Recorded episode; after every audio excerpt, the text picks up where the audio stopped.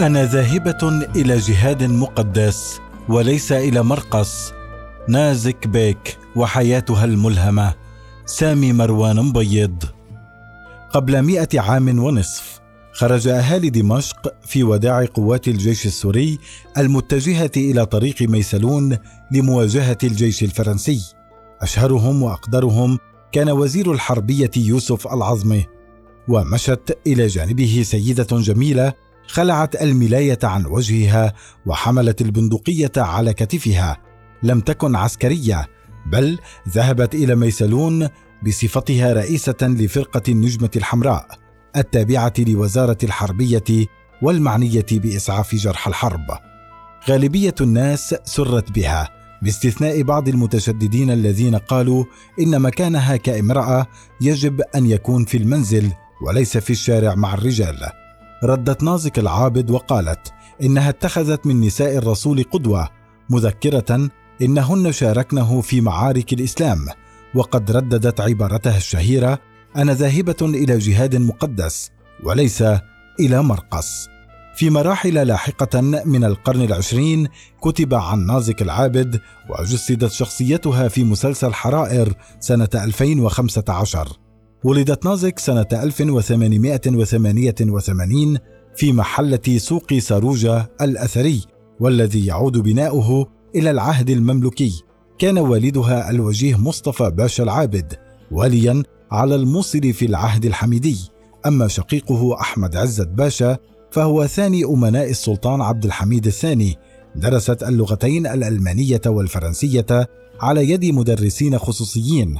قبل التحاقها بمدرسة أمريكية خاصة في ساروجا كانت تملكها وتديرها سيدة أمريكية تدعى ميس اثنبرغ في عهد الملك فيصل 1918 1920 نفيت نازك إلى إزمير مع أفراد أسرتها بعد خلع السلطان عبد الحميد عن العرش ودرست الزراعة في كلية روبرت الأمريكية. وهي جامعة اسطنبول الأمريكية التي كانت تعرف أيضا بجامعة البوسفور. عند عودتها مع زوال الحكم العثماني عن سوريا اشتركت مع الأديبة ماري عجمي في تأسيس جمعية نور الفيحاء التي أطلقتها نازك من دار أسرتها بدمشق. هدفت الجمعية إلى تشجيع النساء على تعلم صنعة لتحريرهن من قيد الرجال. وأوجدت لهن مشغلا في الغوطة الشرقية لتطوير مهارات التطريز والخياطة وحياكة السجاد. كما أسست مدرسة مخصصة لبنات الشهداء في طريق الصالحية قدمت أرضها مجانا من قبل حاكم سوريا الجديد الملك فيصل بن الحسين مع معونة حكومية بقيمة 75 دينارا شهريا. حققت جمعية نور الفيحاء نجاحا باهرا في عامها الأول تزامنا مع إطلاق جمعيات مماثلة في لبنان كجمعية الشفقة الأرثوذكسية في بيروت التي أوجدتها ليندا سرسق ودار الأيتام الإسلامي للسيدة ابتهاج قدورة. وفي شباط فبراير 1920 أطلقت الجمعية مجلة شهرية حملت اسم نور الفيحاء. تولت العابد رئاسة تحريرها وكانت على غرار العروس التي أوجدتها ماريا عجمي قبيل الحرب العالمية الأولى سنة 1910 وبعدها أسست العابد فرقة النجمة الحمراء وعند تتويج الأمير فيصل ملكا على سوريا يوم الثامن من أذار مارس 1920 طلبت أن يخصص جناحا خاصا لها ولرفيقاتها في سينما زهرة دمشق المجاورة لدار البلدية بساحة المرجة ليتمكن من مشاهدة الحفل باسم جمعية نور الفيحاء. وفرقة النجمة الحمراء. ميسلون وعند اقتراب الجيش الفرنسي من العاصمة دمشق نزلت إلى الميدان مع يوسف العظمي ببزتها العسكرية تمركزت نقطة الإسعاف التي كانت تشرف عليها العابد عند مدخل منطقة الدماس القريبة من ميسلون وقد حاولت أن تنقذ حياة العظم عند إصابته قرابة الساعة العاشرة صباحا يوم الرابع والعشرين من تموز يوليو 1920 ولكن إصابته كانت قاتلة.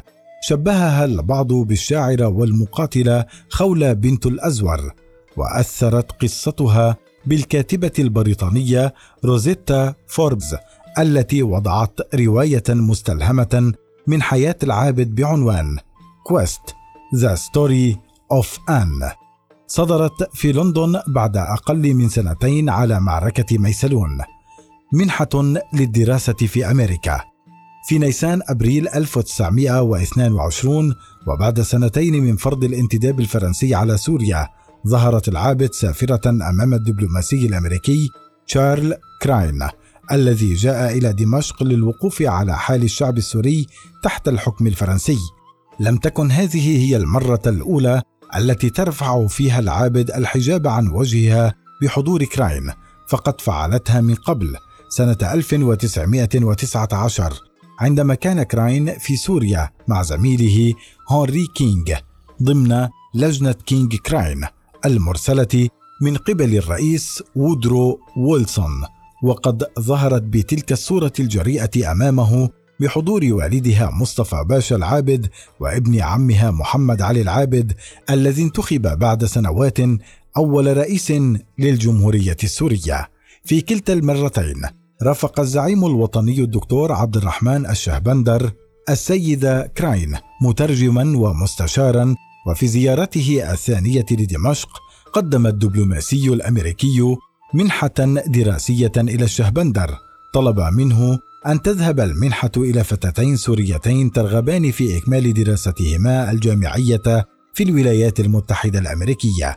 قرر الشهبندر أن تكون المنحة الأولى من نصيب نازك العابد، وأن تذهب الثانية لأليس بنت متري قندلفت، أحد مؤسسي مجمع اللغة العربية.